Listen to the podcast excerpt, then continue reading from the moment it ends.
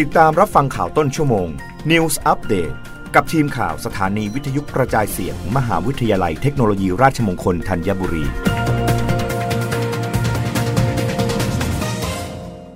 รับฟังข่าวต้นชั่วโมงโดยทีมข่าววิทยุราชมงคลธัญบุรีค่ะเอกชนแนะนำช่วงที่หลายประเทศห้ามส่งออก ควรฉวยโอกาสทำตลาดสินค้าไทย ไม่ห่วงของในประเทศขาดแคลน นายวิสิตลิมลือชา นายกกิติมศักดิ์สมาคมผู้ผลิตอาหารสำเร็จรูป เปิดเผยว่าจากที่หลายประเทศประกาศระงับการส่งออกสินค้าจำเป็นบางรายการ เพื่อสร้างความมั่นคงทางด้านอาหาร รับผลกระทบที่เกิดขึ้น จากสถานการณ์สงคราม ระหว่างรัสเซียและยูเครน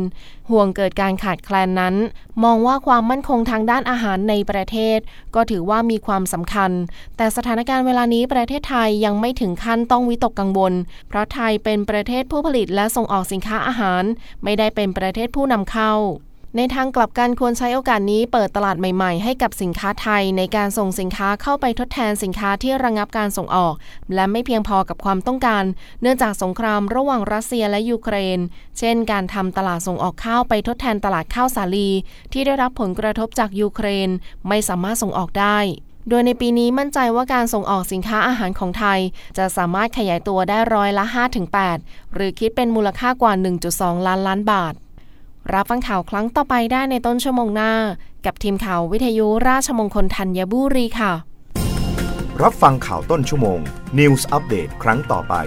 กับทีมข่าวสถานีวิทยุกระจายเสียง มหาวิทยาลัยเทคโนโลยีราชมงคลธัญบุรี